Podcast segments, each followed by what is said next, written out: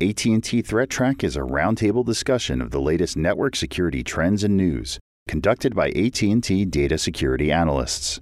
Complete video of this show is available at techchannel.att.com.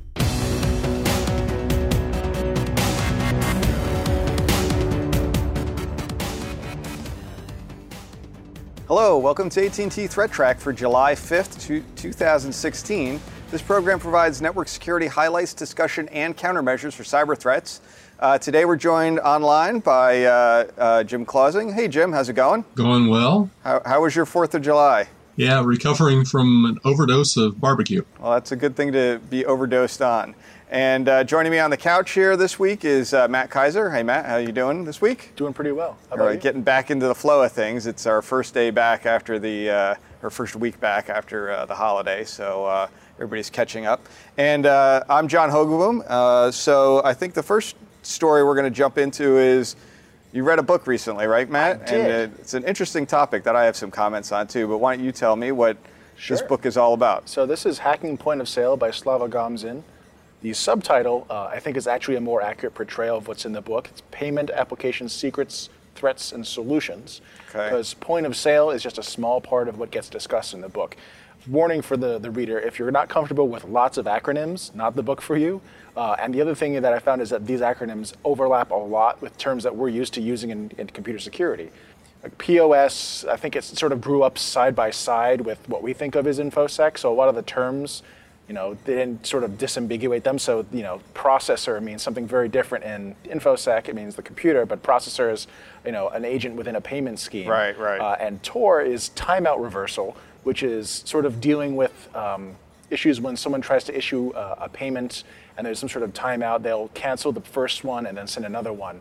There's all sorts of interesting. It gets very intricate in detail. Right, so they get into the details yeah. of payment processing oh, and yes. how that all works. The, the okay. glorious and, and, fascinating. I mean, it is pretty fascinating. I'm being a little sarcastic, um, but it is very detailed. Turns out there's a lot more different roles in payment processing than I ever thought imaginable. And I had the hard time keeping them separate, but I imagine the same is, is for people who are in, in the, the field as well. There is a chapter on PCI. Yes, I can see how excited you're getting about that.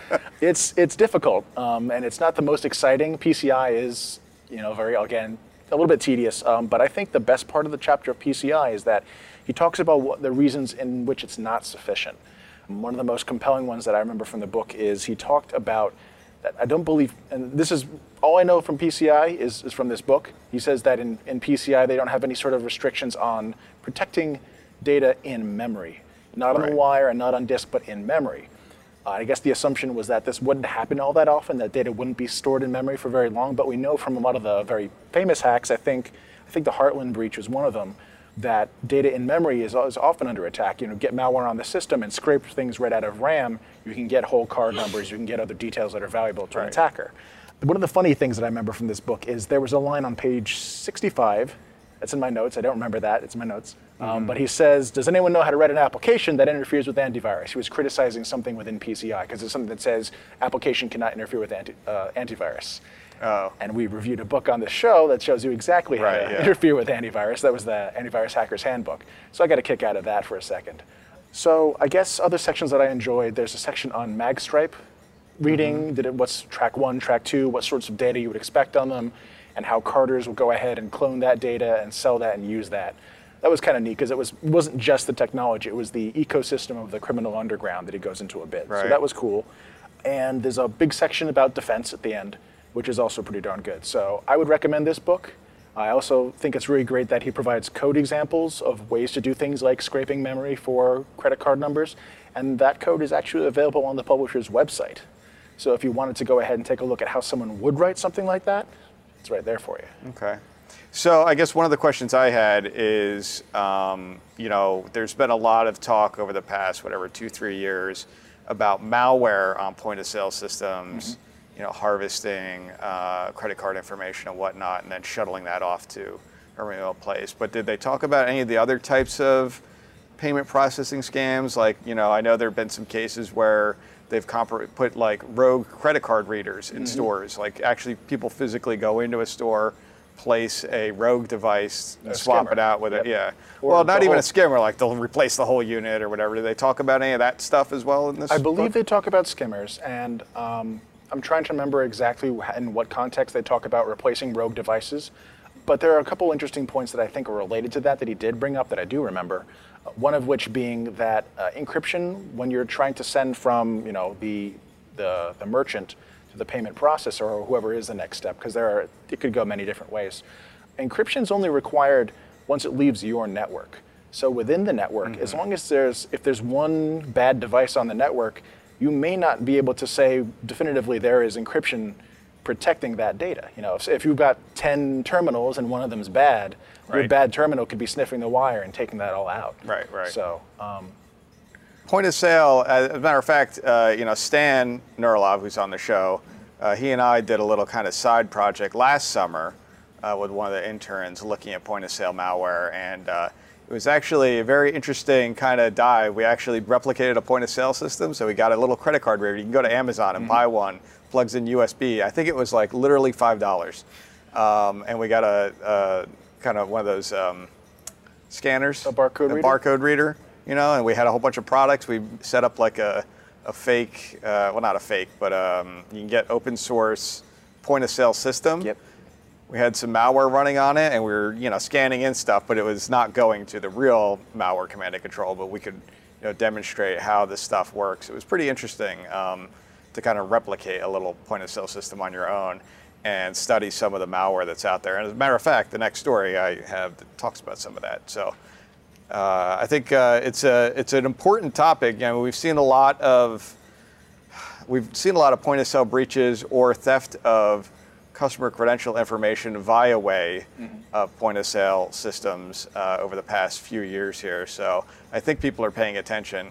So obviously, a book like this would be a good thing, especially the defense. So if they have some good recommendations on what you should be looking for, how you should be protecting your environment, so that um, this type of situation doesn't arise, uh, that's a good thing. So the next story was one that I was looking at, and I did reference uh, point of sale malware. So this is um, uh, kind of tangentially related to that because it's about uh, how to detect DNS exfiltration. And um, over the past, I want to say, and this is not, I don't want to say this is a new technique, but over the past two to three months, I've seen an uptick in various types of malware that are using uh, DNS as a means to exfiltrate or perform command and control. As opposed to normally you'll see command and control where they'll talk to a specific server um, or sometimes peer-to-peer is another method of command and control. The thing that's really interesting and kind of troubling about DNS as a command and control and exfiltration means is that your infected devices are talking to your DNS server, which might talk to another DNS server, which might talk to another one before it ever. So unless you're monitoring your DNS, you're not looking for activity to a particular endpoint or a particular special protocol or anything. Uh, but Talos has an interesting article that they put together about how you can do some kind of statistical analysis if you are doing DNS logging of what domains are being looked up. They did some kind of distribution studies, and a lot of these exfiltration ones have very long DNS names because they want to, you know, encode some data in there. And when they make the query, that's how they send a little bit of the data, and they just keep sending new queries to stitch together all of the stuff that they're exfiltrating.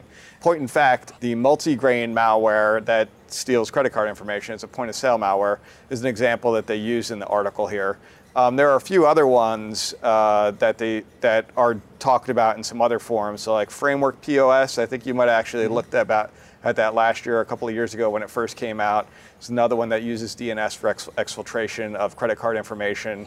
And um, recently, in the past two to three months, the Wekby gang, who is a APT nation state oriented espionage group, um, they've been using DNS as a means for command and control. And I'm not sure if they exfiltrate, actually, I think they might exfiltrate data with that one, but it's another sample that's doing that. Um, it's, one, it's an interesting thing. It's not widely adopted because in order to exfiltrate any volume of data requires a lot more requests to do that because you can only send a very small amount of data in a DNS query. A, a DNS query packet can only be 512, actually a response can only be 512 bytes. So you're really not going to be able to transmit a lot in a single request. Responses, though, I think actually do go over that limit. And I was actually remember talking with somebody on our DDoS group. It turns out there is actually an extension. There is. for is. DNS It's not widely adopted. Yeah, yeah, no. With EDNS zero, you can go over that 512 byte limit. You can have much larger ones. I, I, I thought this was a fascinating article too. Uh, I think everybody should be doing passive DNS monitoring and keeping track of what domains are being you know looked up and what responses are coming back. And especially the the article was talking about the the Wekby using uh, text records, DNS text records for command and control.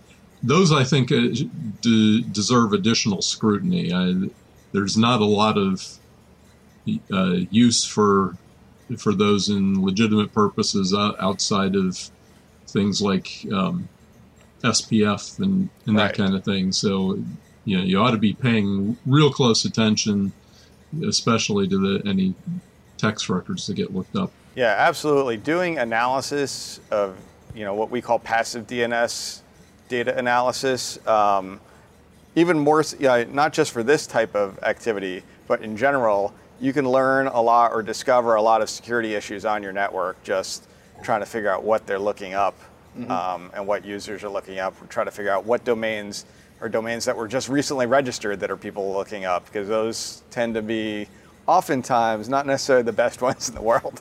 Um, they don't necessarily have to be malware, but they might be a lot of advertising and things of those natures that are not necessarily business, you know, critical that people uh, uh, are able to access them. Uh, in any event, I agree with you, Jim. That's a uh, very good point. So, good article to read. One yeah. thing I'd add to that is getting the right vantage point on your passive DNS. Because once you're outside of your, unless you have a way to say this is the source IP address within my network that actually looked it up, having a vantage point outside the network looking in, you're, it's valuable. Don't get me wrong, but it's not going to lead you very quickly to finding out who actually made that lookup, unless you're logging at the server. And from my understanding, most big companies don't do that. Right. too Depends on the size of your company. It gets tricky, but you're right. DNS is one of those protocols where you have what's called these forward caching resolvers.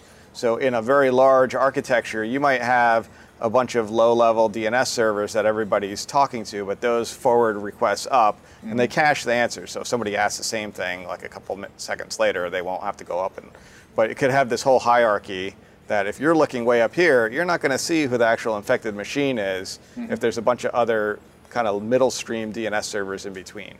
So uh, that's a good point. Uh, when you're doing your, you know, passive DNS analysis, you might need to think about where you collect your DNS metadata uh, so that you get the best picture for whatever you're trying to achieve um, in terms of your security analysis. The next story uh, is one that you were looking at, Jim, and it sounds like um, uh, some mobile handsets are doing better than others in terms of malware. Yeah, there are actually two stories that I want to talk about. The uh, kind of I'm combining them here.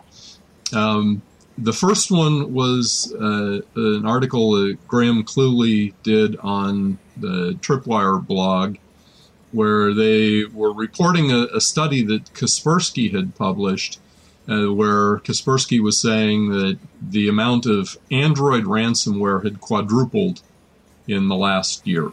And there's no question in my mind that the amount of Android ransomware has increased. I'm not sure if it actually quadrupled, but we'll talk about that in a minute. But you know, we've we've talked about um, ransomware quite a bit on the show over the last couple of years. Uh, we've seen ransomware for Windows, but we've also seen it for OS X, for Linux, and for Android. And you know, for Windows, we often see it actually encrypting the files underneath. For Android, actually, what we see more often is it just presents a lock screen that the that the user doesn't have a way of getting around.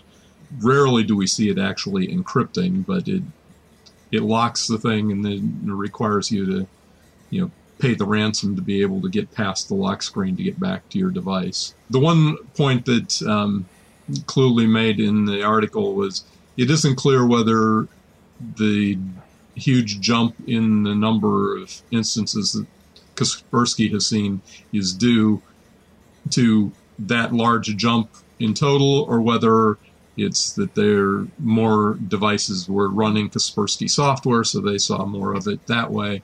But there's no doubt in my mind that there's been an increase in in ransomware uh, targeting androids, and it's not going to stop at just the phones and the tablets. We're we're seeing things like TVs that are running Android, so we're going to see you know ransomware targeting things like TVs and other IoT devices. Right.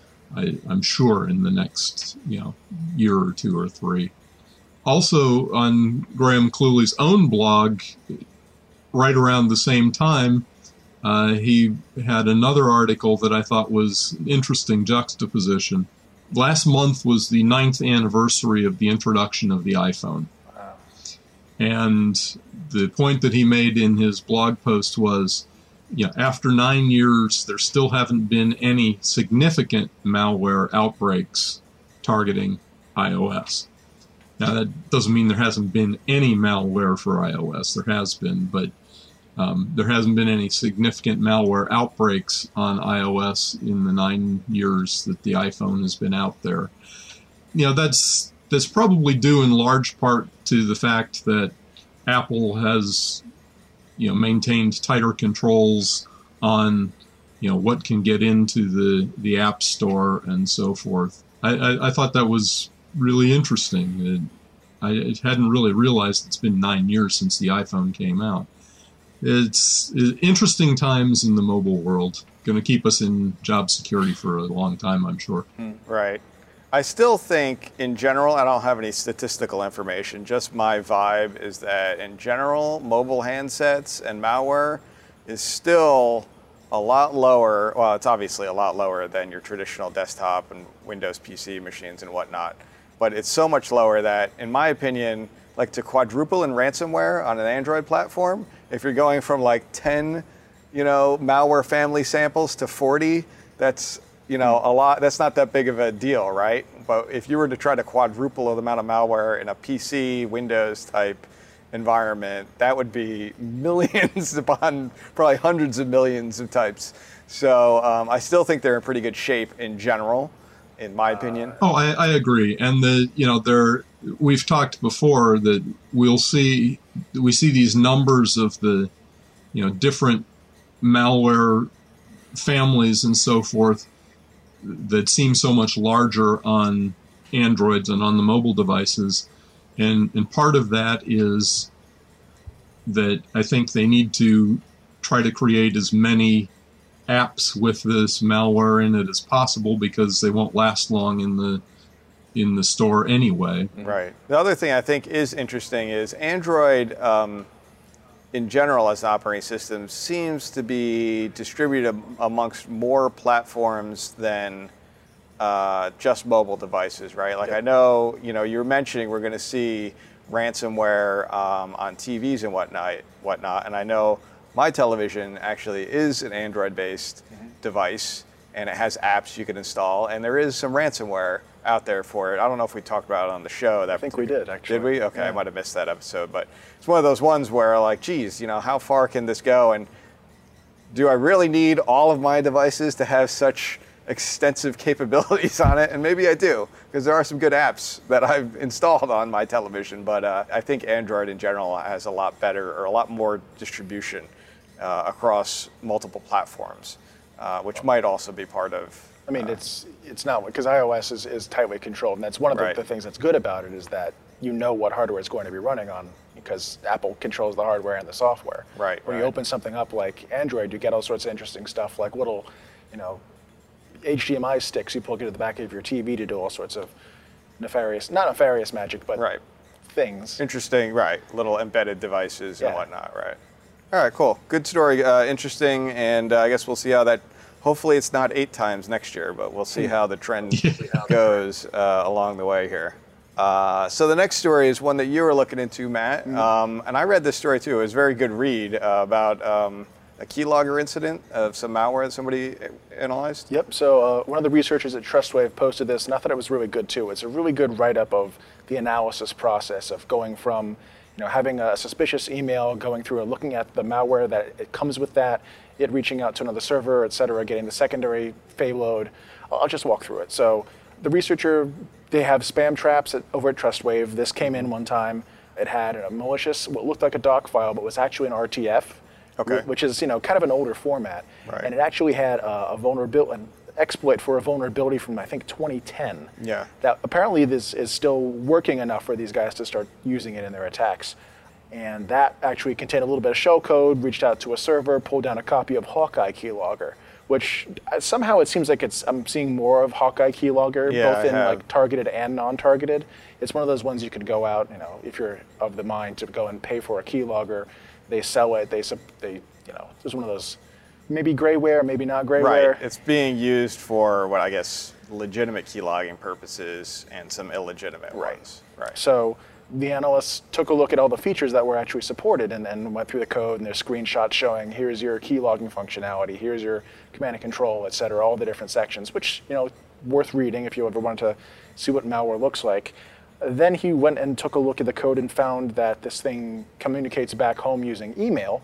Okay. It sends all the keys, keystrokes that it logs to an email address. Uh, and then he logged into that email address because it contained the username and the password in the code and found out that it was actually being forwarded to a Gmail address. So that sort of ended the whole process. The, the, the question that I have though is that at, at what point, and, and I know we talked about it before the show, but by logging into that email address, it wasn't his. It wasn't necessarily part of needing to defend against. Like he had that that endpoint. He could have used that to f- defend his company, but logging into somebody else's email address, which turned out was a compromised email address, not set up just for the purpose of Right. malware, but some victim somewhere had their email compromised, and he was able to view the contents of that inbox.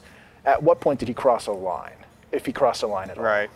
So I guess you know if you're going to ask me, I would say he probably did cross the line there, right? Because two wrongs don't make a right. Mm-hmm. Right. You can't just go logging into even if you know the credentials that some bad actor is using on some location, or even if a, a bad actor's command and control server doesn't give you the right to get into it just because you can. Right. Right. Because you're no better than him at that point. Um, that would be my guess. But that aside, it was a very good write-up Yeah. uh, of the analysis process up to that point. But sometimes, you know, there are cases where things like that, in order to discover, especially if you're law enforcement or whatnot, you would mm-hmm. need to kind of go through that full process to understand who is the person behind that. And I don't know that in most cases, as a malware defender, do you really need to figure out who the bad actor is mm-hmm. so much as you need to know how to how do I defend against this in the future so that I don't have to, you know. And I think he probably could have shortcutted the process. Once I understand how this thing's communicating and where it's communicating to, and mm-hmm.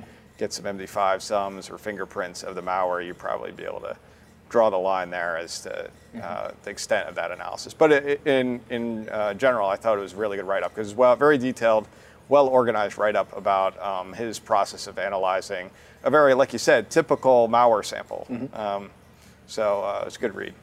Definitely. So the uh, next story is one that you were looking at, Jim. And speaking of losing control of email accounts that could be, you know, repurposed for malicious reasons, like your last story, Matt. Um, it sounds like uh, some company have lost control of their domains, Jim. Yeah, this was uh, an interesting one that I just saw today in uh, HelpNet Security. They're talking about TP Link, which is a company we've actually talked about them on the show before. They make home Wi-Fi routers and similar devices, and they apparently lost control of two domain names that they use for configuring their devices. Basically, what happens is you, when you plug one of these devices into your network and you go to configure it, you go to one of these domain names and it won't go out and look it up, but it will intercept it. So you use this domain name to configure your device. So the TP Link actually lost control of two of these. So basically, the, the domains expired and they forgot to renew them. That's the right, basic gist, right. They, the domains expired. They forgot to renew them, which, you know, unfortunately happens. I mean, it's uh, it's happened to folks I know who had domains they had personally registered, and then lost track of when they were coming up for renewal and and somebody else swooped in and then tries to sell it back to them for you know a thousand times the price or something. Right. So TP Link has said they're not going to pay the exorbitant fees that the that the folks who swooped in and took them are asking.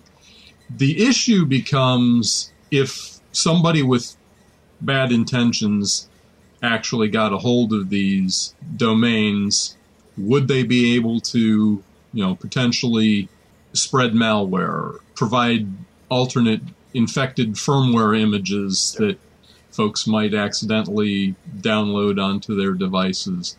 And I, and I think it is something to worry about. It's not a huge worry. I wouldn't think it yet at this point. I haven't seen any evidence of it, but it is something that in, in the back of my mind is, is something to, to keep an eye on and something to worry about. Uh, if you if you use these domains, if they're you know if their names are hard coded into you know the existing devices, those can that can potentially be changed. And in fact, I think TP-Link is updating their documentation to tell users how to change them to domains they still do own. But it's something to keep track of. It's it's how many companies are, are conscious of all of the domains that they've registered and when they expire and you know what the consequences might be if they lose control of some of them uh, because there are folks who do nothing but sit out there watching for domains to expire so that they can swoop in and then grab them and then try to sell them back to whoever owned them initially to try to make money off them. The guys at, at TP Link at present say they don't uh, think the lost domains present a, a problem, and at this point, I'm willing to take them at their word. But it did get me thinking about how they, the bad guys, might take advantage of of this situation to harm consumers. So, I thought it was interesting. I thought it was worth bringing up to our audience.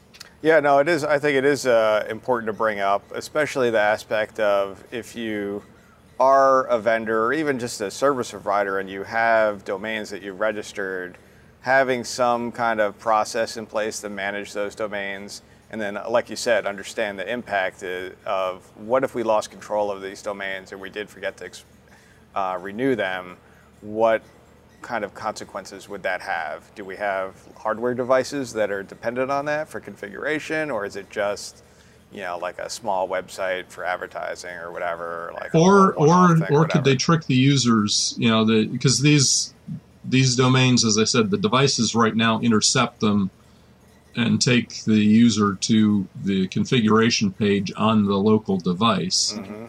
But you know, if the bad guys put up a fake page, they could potentially harvest credentials for some of these home devices that they might then be able to or attempt to turn around and infect them and recruit them into their you know botnet armies right right right because it's it, it's um, I've never seen any of these devices get recruited into a botnet anywhere, no. right?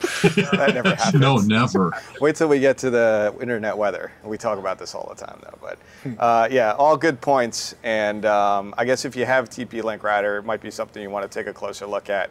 But in general, I think it's a good um, just kind of awareness uh, around this type of thing about domains and making sure that you keep them registered, especially if you need to continue using them and you don't want somebody it, to fall into somebody else's hands so that they could uh, purport to be you as a company because it might be a well-known domain that really was yours at one point. So, so the next story is one also that you were looking at, Matt, and uh, it's another Android-related story with their disk encryption. Mm-hmm. So I tried to read this one, and this one was real technical. So why don't you try to fill me in? I will. I will try, and I, I agree with you. This one is very technical. Um, I would actually recommend most people go to the link that we'll, we'll share for this story to really understand the technical details. But the short version is that uh, security researcher Gal Beniamini, I hope I said that right. I'm fairly sure I did. Gal Beniamini uh, shared some code recently. Um, Gal's been doing research on Android devices that use a Qualcomm ARM processor uh, and it's investigating there's a, a certain sort of separated area of, of Android called the, the trust zone, and this may be specific to Qualcomm. But what they're doing is it's, it's a place for storing key material and keys for full disk encryption. This is sort of a, a compare and contrast to uh, iOS's Secure Enclave, where that material is stored in hardware and it's not anything you can actually read back out. Certain operations occur in the hardware and responses are sent back. You can't get at those keys, Okay. which is part of the reason why the whole uh, iOS, um, San Bernardino shooter, et cetera, Right, was right. such a big deal is because there was no physical way to retrieve those keys. Anyway, in Android, it seems it's not being done the same way. Some of this is actually being done in software. And uh, what this researchers just found is ways to get into that trust zone area and retrieve key material, or I believe that's how it's being done. That this it's an attack that will actually allow you to do uh, to try and break full disk encryption offline, so you Oh, can okay. copy that data out and try and crack it elsewhere. I agree with you. It is very technical, and I hope I'm representing it correctly. Uh, but it is very interesting in that a number of Android devices are affected. The patch exists. Uh, it hasn't been pushed to everybody, as, as we know with Android. But it was a good read, and I think if you're really interested in the differences of how these things are implemented, uh, reading the full blog post is a great way to start. Okay.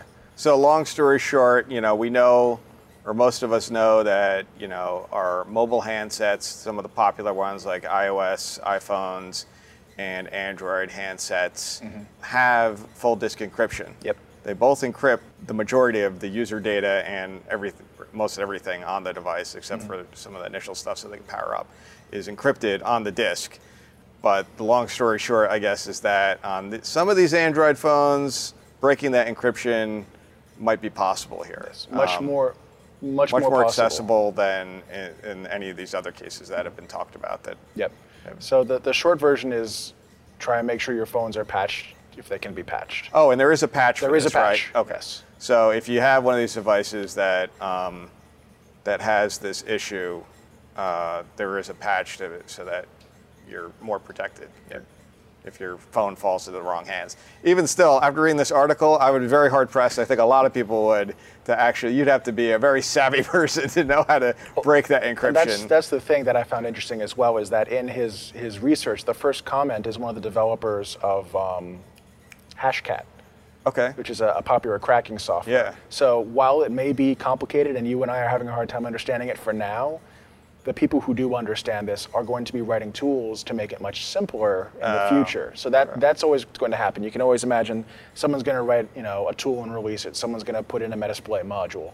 So the very technical attacks eventually become accessible to the guys who aren't as technical. Right. So we'll have to wait a couple of weeks, and maybe we'll be able to understand The non-technical guys like us. Absolutely, yeah. All right, no, interesting story. Uh, thanks for bringing that one. So let's transition into the internet weather, and it actually has been kind of a slow weather week. There's not really much going on, uh, which is good. Uh, ter- not, not much new or change from what we're normally been seeing, so that's good. Um, this is the top 10 most probe ports. So this is where you have the most scanning activity, just en masse in terms of scan probes in general. Unsurprising, 23TCP has been at the top of the chart for I don't even know how long now, for many weeks, if not months. It's been sitting at the top of the chart in the number one position here. And mostly, again, that's due to these embedded devices, home routers, security camera DVRs, uh, network attached storage devices that just have poor security practices like default passwords and then people just take them out of the box they plug them in put them on the network and they don't realize that they're exposing a telnet port to the internet. And you know i don't blame people for not you know the average user i don't expect that they should know that or know to look for it but us as security people we see that that's the case and there's hundreds of thousands if not millions of these devices out there that have been recruited into various botnets. Uh, and we'll take a look at a, a picture of that in a minute, uh, what that activity kind of looks like. Um, 80TCP has moved up. That's a tricky one because scanning out port 80 doesn't necessarily always constitute uh, Well, it's not anything an- concrete, right? Because it could be um, uh, web crawling and whatnot Mm-hmm. going on. Uh, so I don't know that there's a significant security component to that that I would worry about. Uh, number three, 53413 UDP. We talked about this one quite a bit in the past. It's kind of rised up a little bit again as of late. This is the Netis router. So this is another home router. Uh, it has, for whatever reason, some sort of backdoor functionality listening on this port such that if you send a packet that has an instruction in it, like some shell code, mm-hmm. uh, it will execute it and do it. So what you're seeing out there is there's a lot of people who are just spamming the internet at large, every IP address with a packet that says, go download and install my malware. Mm-hmm. Um, so uh, that's what uh, that's what this activity constitutes uh, when you actually take a look at it. 22 TCP, that's SSH, so that's very similar, akin to the functionality that you get with 23 TCP. There's similar, lots of embedded devices that use SSH as their remote administration, which I would encourage them to use because it's encrypted as opposed to 23 TCP Telnet, which is not. Uh, but still, people are using default passwords on those as well.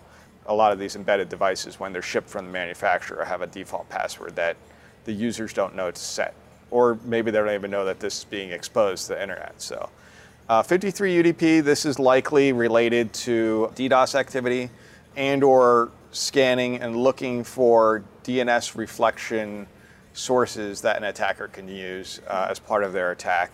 Uh, so there's been an uptick uh, in frequency of scanning on that. 3389 TCP is remote desktop protocol. We always kind of see that one. A lot of these ones you see are means to get remote control of the device. Remote desktop protocol is probably the best version because it usually gives you some sort of graphical interface into the machine itself.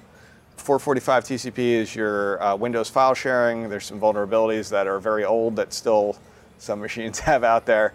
But there's also file sharing. Sometimes they're scanning, just looking for open file shares that can be used for various reasons. So that might constitute some of this activity. And then I guess the only other one that I would really uh, note here is the 1911 TCP, which is it is a building automation. But in any event, this is uh, not necessarily anything, unless you have this type of system that you want to worry about and make sure your device is not exposed. Um, but there is uh, some building automation software that runs on this port. M- the majority of the activity we see scanning on this is actually a researching group that is doing it for good purposes, for trying to get kind of a sense of how many of these are out there, not for nefarious purposes. And then NTP uh, 123 UDP is the last one here. That's moved down a couple positions. Again, that would be scanning, looking for these devices that they could use as part of uh, NTP reflection attacks for DDoS purposes. And then I thought this was interesting because this is even worse than it's ever been. Uh, it's like this Pac Man that's just closing its mouth. Eventually, the 23 TCP is going to fill the whole pie chart. But this is the number of sources involved in the scanning. So we're talking about all the infected devices, or let's just assume they're infected, and they're out there and they're scanning the internet. How many devices are scanning on these individual ports? So in terms of 23 TCP, this is, it looks like it's probably very close to 75% of this pie chart. And this includes all the other ports as well. So it's not like we're just saying of the top 10 ports, this one constitutes, you know. Well, that's um, the thing that's funny about the chart. It says, you know, last week, and the change says zero change. Right. It's still a because it's always been at in, in the volume. number one position. Yeah. Right.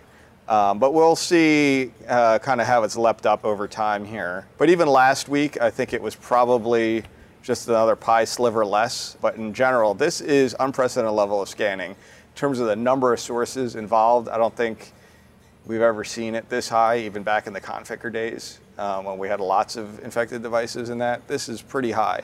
Uh, and again, when we kind of take a look at these devices and figure out we're seeing them in a lot of consumer spaces from internet service providers, um, where it's uh, home users with these home routers, and you know that's what it ends up being. You know, embedded devices, home routers, security camera DVRs, network attached storage, all these types of things like that are mostly constituting the infected devices engaged in this scanning. The other ones we kind of already discussed here. The only other two that I would kind of make note of that we're going to show a chart on is the 6881 UDP and TCP. Those are BitTorrent. I don't know that there's actually a security relevant component to the increase in scanning here, although it has gone up quite a bit over the past maybe month or two, and we'll have a chart on that. So let's go take a look at these charts. So first of all, the 23 TCP, which we've been talking about ad nauseum, the top chart here shows the amount of scan flow activity. So how many scan probes? That was that first pie chart. And you can see that, you know, this is a one year picture. There was kind of a baseline of noise of scanning mm-hmm. on this port, Telnet port, that was kind of in the, let's just say, 200 million maybe scan flows per hour. And now it's gone up to peaking at like 1.2 billion flows per hour, which is a lot. You can see this dramatic rise here. Probably, we, we kind of noted this on the show when it originally happened. I want to say maybe the middle to end of May is when it really started to creep up here. In concert with this increase in scanning activity, the chart below it is the number of sources that are engaged in that scanning. And again, you saw maybe a peak of 100,000 scan sources per hour uh, over the past year, and rarely did it ever go above that. But then around that same time frame, it jumped. In fact, it tripled in the number of uh, scan sources involved here, up into the peaking above 300,000 scan sources per hour, which again is a lot. And when we say 300,000 scan sources per hour, that doesn't mean there's only 300,000 of these infected devices out there. That just means in the hour window where we do our measurement, that's how many we saw. But if you looked over the span of a day, you know how, depending on where bots scan from and what mm-hmm. they sweep across, you're going to see. So a day kind of time frame is probably more realistic to look at, and you'll probably see, you know, over a million unique IP addresses over the course of a day. So the 53413, this is that Netis one that I talked about. It's a very easy to exploit backdoor port that's well known, and we've been seeing increased scanning on it. It has gone up again towards, let's say, the end of May. Again, it's it really crept up here. It's a very interesting chart. I'm not quite sure why there's these little spiky lines here, like we see. It looks like a really bad comb that I wouldn't want to run through my hair because I'd probably hurt mean- myself. But It, it, I would say it's probably some sort of synchronized scanning effort by somebody. Probably. Maybe not a botnet, maybe somebody with a lot tighter control because you don't see that same tapering off that we usually do, the sawtooth pattern. We see ups and downs. yeah, it's a little different than normal. So I'm not quite sure And why. That's, that's flows count. So that may even be a single or a very small handful of sources doing That's that. That's true. It could be. I did not get a scan SIPS picture of this. One of the things about this is, since it's UDP, it really is irrelevant who the scan source is Yeah. because it doesn't even. You could spoof it and it's still going to work because it only takes one packet. You don't really need to establish any kind of connection. So UDP is a connectionless protocol. Uh, the attackers, if they wanted to, could just spoof it as localhost as the source IP. Not that that would route very well, but uh, in any event, we have seen increased scanning on this. Um, it's tapering down a little bit, uh, but it's still pretty high. So we're looking at 100 million scan flows per hour, uh, maybe peaking at around 140, 160 with these little weird spikes that uh, have been creeping up lately. So another one to keep an eye out, especially if you have Netis devices. You really, if you don't know about this vulnerability by now, you really should pay attention to it. Probably figure out if you could patch that device and uh, what security measures you put in place to prevent it from. Because it's one of those ones, we talk about these embedded devices a lot, where once it gets infected, it's only infected while the thing's powered up. If it reboots, it's all clean again. Mm-hmm. So typically, I think what a lot of users, especially, don't really know what's going on. All they realize is, boy, my network connection is slow. Yeah. What the heck is going on? They reboot their router, and now it seems all fast again. They think, oh, that must have fixed it. But the reality could be is that their machine or their home router is infected and it's engaged in so much scanning that it can't get any of their legitimate, you know, web traffic out because it's so busy scanning things, but they don't have any visibility into that as a mm-hmm. regular user. So uh, it's an important thing to, to take note of and pay attention to if you have the capability to do so. Uh, and then the last chart here is uh, scan sources on uh, the BitTorrent ports, which I thought is interesting. So this is the number of scan sources. I don't really know what to make of this other than towards the end of April, the number of scan sources on the 6881 UDP port has, you know, pretty dramatically risen up here. So I kind of gave a 120 day view, so about a four month view of what we've seen. You could see prior to that late May time frame, it was pretty, you know, low. There wasn't much going on here. And then right around this time, it really spiked up.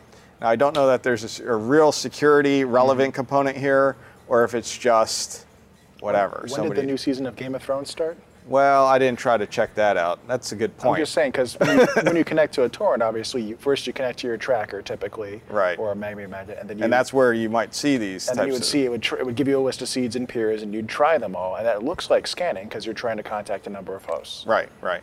So it is possible. I didn't try to correlate it with any particular type of uh, file sharing or uh, entertainment media cycles that are going on. Uh, we have correlated some of those things in the past, so that's a good observation. It would be interesting to try to track that back if there's some real uh, rationale behind that there. Uh, but just another one that I thought was an interesting chart. I'm not quite sure what to make of it yet. Long story short, I don't know that there's any real security relevant risk right now. Um, but I would just have some elevated awareness about around it, especially if you see it on your network. Uh, you might want to investigate those sources that are involved in it uh, to make sure that they really should be using BitTorrent, um, especially in a corporate environment. It's probably less commonplace that you would have need to have that, um, or except in specialized cases. And that's the show for today. Uh, thank you for joining us. If you'd like to get in touch with us, you can email us at attthreattraq at list.att.com.